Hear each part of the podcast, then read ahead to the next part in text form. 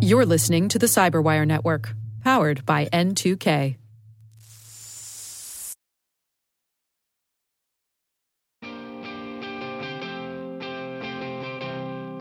Hello, everyone. I'm Lee Clark, Cyber Threat Intelligence Analyst and Writer, and this is the RHISAC podcast. My regular co host Luke is in Australia right now for an event we're doing with Palo Alto Networks. So instead, I'm joined today by a couple of my fellow Intel team members. We've got Bradley Logan, Director of Security Engineering and Integrations, JJ Josing, Principal Threat Researcher, and Ian Furr, Security Integrations Engineer. Welcome, guys. Good to be Yeah, here. thanks, Lee. Hey Lee, thanks for having us. At last month's summit, JJ and Ian gave a fantastic presentation about RHISAC's new MISP instance. But since not everyone was able to join us in Plano, we thought we would invite them on the podcast to tell us about the benefits of MISP and how members can get started using the new community instance. And after that, I'm going to be talking to Sam Crowther from Kasada about automated fraud attacks and how solver bots are being used to get around traditional bot defenses. Brad, I'll turn it over to you, JJ, and Ian to kick things off. All right, thanks Lee. Yeah, we're going to talk a little bit about MISP here, so I'll jump right into it. First of all, JJ, uh, what is MISP and why should our members be excited to have a community instance of MISP? The MISP is an open source threat intelligence platform, and it's short for the Malware Information Sharing Platform, which started around 2011. And then early on, NATO learned about the project. And then after looking at some other products on the market, they deemed the openness of the project to be the greatest advantage. And then they decided to provide a few developers to work on the project. And we can fast forward about 10 years. And it's currently co developed and maintained by CIRCL, the Cyber Incident Response Center of Luxembourg. Our members should be really excited because the MISP ecosystem is all about accessibility and interoperability. As many of us know, threat intelligence is more than just indicators of compromise. MISP provides metadata tagging, visualization, as well as integrating well with lots of other tools. Also, seeing helps believing, and MISP gives outstanding opportunities to aggregate threat information to see how all the data fits together by telling a broader story. MISP helps transform the technical data, like your regular indicators of compromise, into more traditional cyber threat intelligence. It's pretty amazing to have such a capable threat intel platform available in open source. And I know our members who haven't already will be eager to get access to uh, the RHISAC MISP. So, uh, how can members access the community MISP instance? What do they need to do to be able to log in? Members don't need to do much. The authentication is tied in with our SSO platform, so members can just go directly to misp.rhisac.org and log in with the same credentials used to access the member exchange or Slack. Wow, that sounds super easy. Uh, so, Ian, I, I know you've worked a lot on the integrations around MISP. Uh, what integrations are available? Yeah, thanks, Brad. So right now we just launched our Intel integrations repo on GitHub, and that's going to be the main source for all of our RHISAC developed integrations. Right now, this includes a script for CrowdStrike Falcon to pull data from MISP and use it to create new IOCs in CrowdStrike.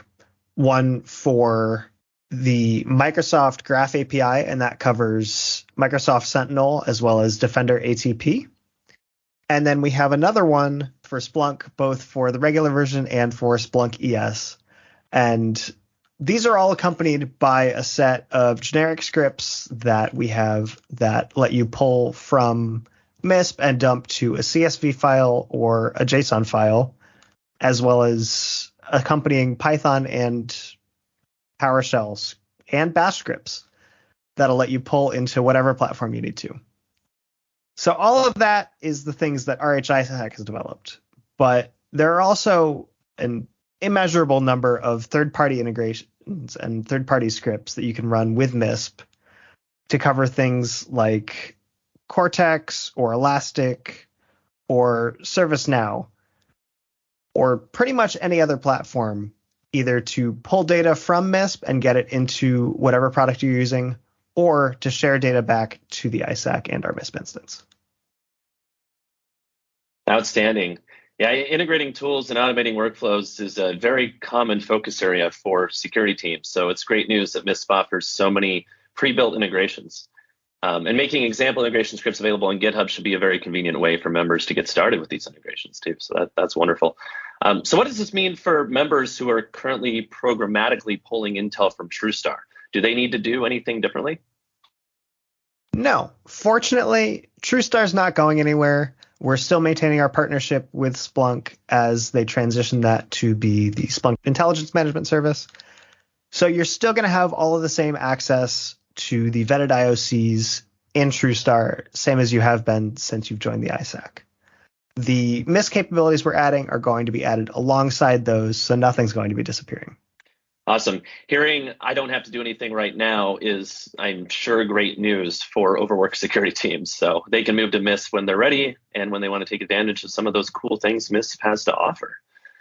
Well, great, guys. The, the only other question I have for you is uh, where can members go to learn more about MISP? Members can go to the member exchange and on the members resources uh, we have a specific area uh, where we have all things MISP related including our own documentation for some of the common things that you may try to do uh, as you start to play around with MISP as well as it's also accessible at rhis.ac slash misp fantastic a wealth of information to help get members moving on their MISP journey. So uh, Ian, JJ, thank you for the introduction to the RHISAC Community MISP instance. I can't wait to see how our membership leverages this cool new platform. Thank you, guys. All right, well, with that, we're going to take a quick break to hear a message from our sponsor, Fortinet. Stick around because after that, Lee and Sam Crowther from Kasada discuss the role of bots in fraud attacks. Today's show is brought to you by Fortinet. Fortinet provides retailers with top rated cybersecurity solutions covering the expanding attack surface. Advantages include centralized visibility and management, lower TCO, and top performance. Proven threat protection and seamless fabric integration delivers better, faster response to attacks across the entire network, including point of sale systems and other devices carrying sensitive information. And Fortinet helps simplify compliance with PCI DSS and other regulations. As digital innovation and the need to provide always on customer experiences drive network transformation, retail cybersecurity has become more vital. It's essential to have a security partner that can provide simplified security and networking to keep customers' data safe and enable a superior consumer experience. For more information, contact the Fortinet team at retail at fortinet.com.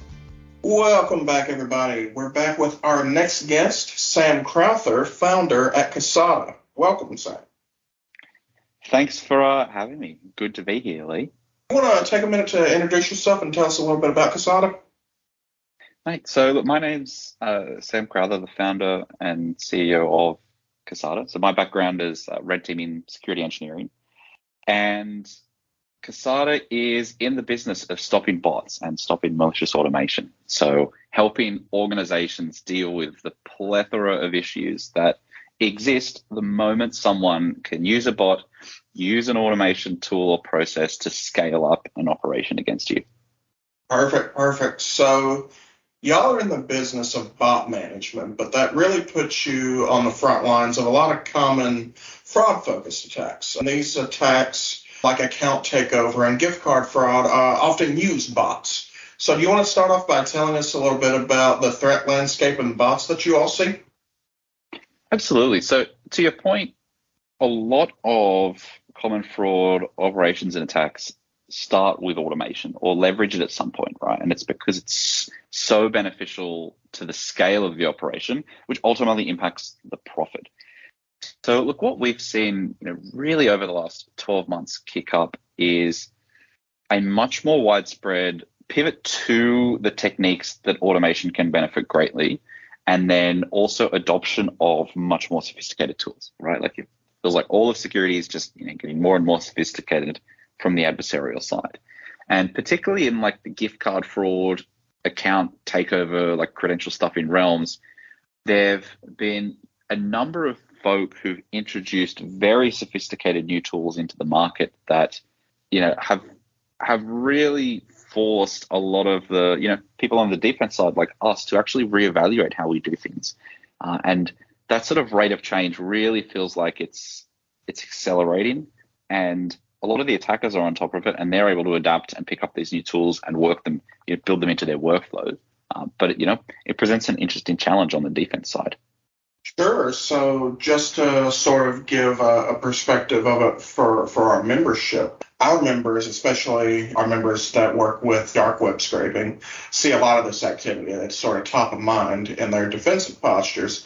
Our membership reports imposter domains daily, and it's regularly a leading attack trend in our reporting. We also see credential harvesting as a leading reported threat, and most harvested credentials that we see are taken either to be leveraged in future fraud or cyber espionage purposes, right? A lot of recent imposter domains that we've seen reported by places like Zscaler and Microsoft use uh, proxy pages imitating employee login pages and so members not only have to worry about dealing with fraud and bots and account takeover against their own employees, but they also have to worry about dealing with these things for their customers and prospective job applicants. For instance, our membership has seen in the past a surge in job recruiting scams, sometimes imitating real recruiters on hiring sites, right?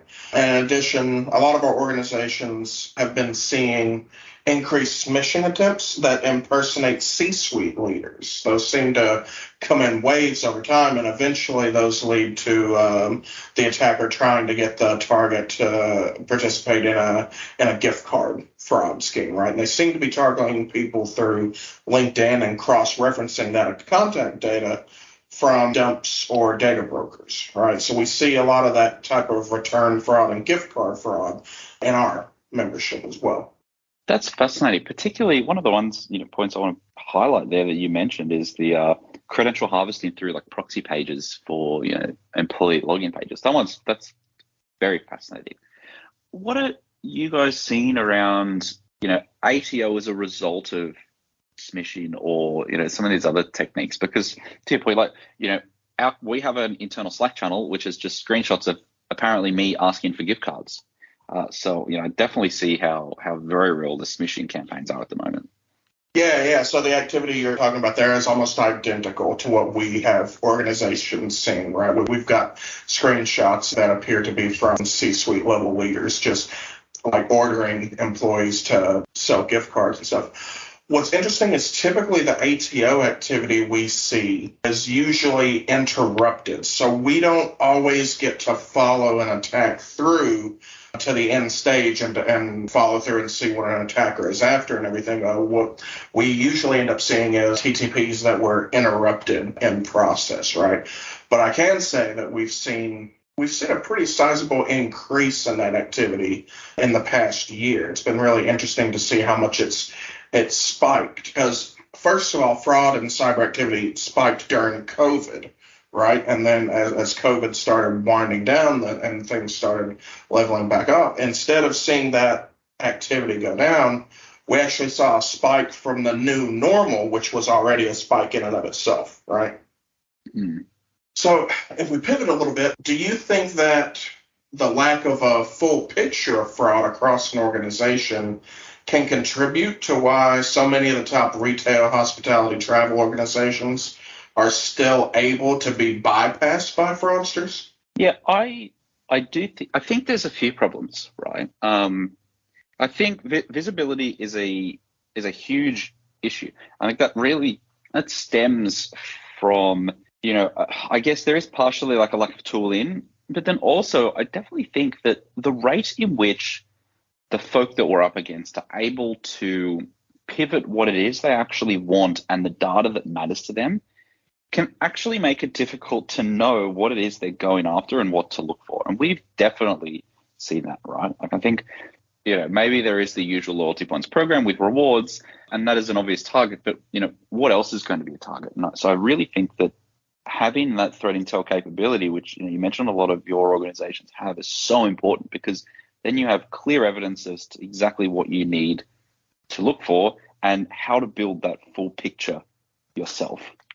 Right, right. So another reason fraud is still so prevalent is that a lot of threat actors evolve their techniques to bypass traditional bot mitigation methods that many organizations still rely on. So can you tell us a little bit about what solver bots or solver services are and how that's impacting the fraud trends y'all see?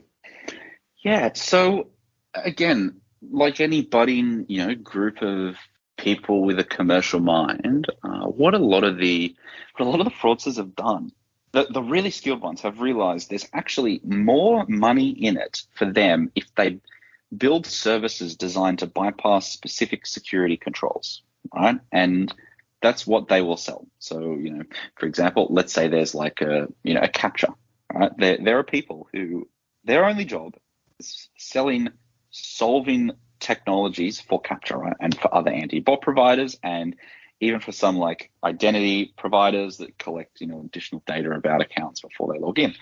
This effectively means, however, that anyone, no matter how unskilled, can actually gain access to a tool that is very, very powerful. And so this is what we see where you have, you know, people who are wanting to wash, say, a million credentials or test 100,000 credit cards. They don't actually have much technical knowledge about what it is they need to do in order to make that operation successful. But they go and pay, you know, one of these solver services thousand dollars, and the solver service says, "Okay, I guarantee, you know, I will give you sorry one hundred thousand legitimate tokens for you to go and use on this website." And so it's almost like the productization of their knowledge. And it is very scary because it really lowers the barrier to entry and it actually completely undermines the investment in a lot of these defensive tools, right? When they don't actually change to respond to it. And, you know, the fact that it can be 50, 100, 1,000 bucks a month to get access to some of this solver software is dirt cheap compared to what they're going to be making from it. So I, I think it's a worrying trend, if I'm, if I'm very honest. And I know it's existed for a little bit in like the endpoint security where folk would build, I guess, rats or other bits of malware designed to bypass specific endpoint vendors. Uh, it's scary to see it move into the web space because that's so much more prolific for simple and easy fraud. Sure, sure. It, it extends to a larger trend that we've been seeing across the broader threat landscape, which is that like commodification is one, the name of the game now, and two, is entirely changing what we think of as a sophisticated threat actor. Like I'm growing increasingly convinced that sophistication might be losing its value as a way to mark threat actors because so many easy to use tools are starting to proliferate that you have someone that we normally would have considered a script kiddie that now has sophisticated APT level tools that they can leverage because they come with a really user friendly dashboard to leverage, right? Exactly. Like as simple as it comes. That's the problem. It's point and click now. Point and click with no with no technical know-how. I think that's a very dangerous combination because it also enables people to get into the industry as well. And that's something else we've seen where there's almost like a pipeline of really smart young people who are you know, in college, making a bit of money, selling some like scraper botting software or whatnot, and then all of a sudden, you know, without too much extra effort, are on the side of fraud, right? and they don't really have to think about it, and that's a scary, a scary thought. Yeah, hundred percent. If I can, I'd like to insert a question here, and I, I understand you haven't had prep time for it, so so forgive me if I'm putting you on the spot where do you see some of these trends we've talked about going for the next five years? Because you know the last two or three years have been so tumultuous in both fraud and broader cyber threat landscape. How do you see that evolving over the next few years? Yeah, look, if I look at it just from you know the piece of the pie that we like to think about it on, I guess, the web and e-commerce side of things, I think there's going to be more consolidation of the solver service folk. Like there's a very fractured ecosystem about it right now, right? There's a lot of different providers for a lot of different vendors. What I imagine the next logical steps for them are is to actually merge, right? And to have one one or two larger groups that are generating and beating you know the majority of the fraud and, and bot tools on the market. That is just going to enable more people to get into it. It's going to make it cheaper because they'll achieve economies of scale. And I think it's gonna it's gonna leave things in a pretty bad way, right? Like even over the last six to twelve months, when these solver services have been picked up by a lot of the fraudsters, credential stuffing success rates have just gone through the roof, right? You know, attacks that we thought were beaten with that first generation of antibot tools, right? They came back. I just I truly think it's to get worse, right? We're pushing more and more people to do more and more things online. as we have been for many years. And there's just more and more value in it. And so I think on the defense side, we all need to think about how do we make this as uneconomical as possible because that's the only thing that's enabling it all is there's money to be made. Uh, and I, I haven't got a good answer to that question for everyone because it's different for everyone, but that's that's the way we like to think about it is all right, you're going to try and make this as simple and as cost effective as possible. What can we do to to flip that? Yeah, I think you're right on the money, right? So like coordination and consolidation among threat actors, making it cheaper and easier to execute these, and that creating, you know, uh, an exponentially larger problem for defenders over time. I think you're right on the money there. So thank you for indulging me with that one. of course. Uh, off script. All right, if I can conclude us now here with uh, finally, what do you think organizations should be looking for in a bot management software that's going to be able to combat these evolving threats that we're talking about? Honestly, I think the first thing is awareness of the problem. Something that is a bit disappointing for us to see is how disconnected some engineering groups are from the actual realities of how their tools are being beaten. And that's problematic because the moment there's disconnect, you know, these folk have the the advantage. So actually acknowledging there's a problem and talking to right, how do they enable their teams to make changes quickly that are going to disrupt the attackers' workflows? Like it's really about flexibility and agility once you know an organization has been willing to accept okay this is the problem and you know, this is what we need to to do to beat it on top of that i i also think that this is such a complex area right the reality is fighting bots is very very detail oriented and, and technically complex and that shouldn't be the customer's problem right there, there shouldn't be any additional situations for there to be those awkward post incident review meetings where it's like, oh, how to get through? Well, we didn't have this particular rule enabled and it was only monitoring and alerting. And so from that, I think it's it's very important to make sure that the tool doesn't create extra burden and create another yet another avenue for someone on you know on the team to to in theory mess up because they just don't know how to configure yet another tool. And it, it absolutely should be the responsibility of the vendor to make sure their tool's working. I thoroughly believe that. Having a been a customer of some of these tools before in my previous life, uh, and then you know building them now, uh, th- those two are very very big. Do people actually acknowledge how they're being beaten and what's what is this? Do they have a strategy and what is it to make sure their technology continually gets better? How do they you know combine threat intelligence with that? And you know does the product work without you having to bear all the burden and the cost of them? Right? Can you buy it? Can can they run it? Perfect. Thanks so much for being here with us today, Sam. I appreciate your time. I appreciate you guys having me. It was very good to chat. All right. Thank you to Ian, JJ, and Sam for joining us for these interviews. And thanks everyone for tuning in. In our next episode, Ian will be back with Matt Tesauro from Noname Security for a conversation about APIs.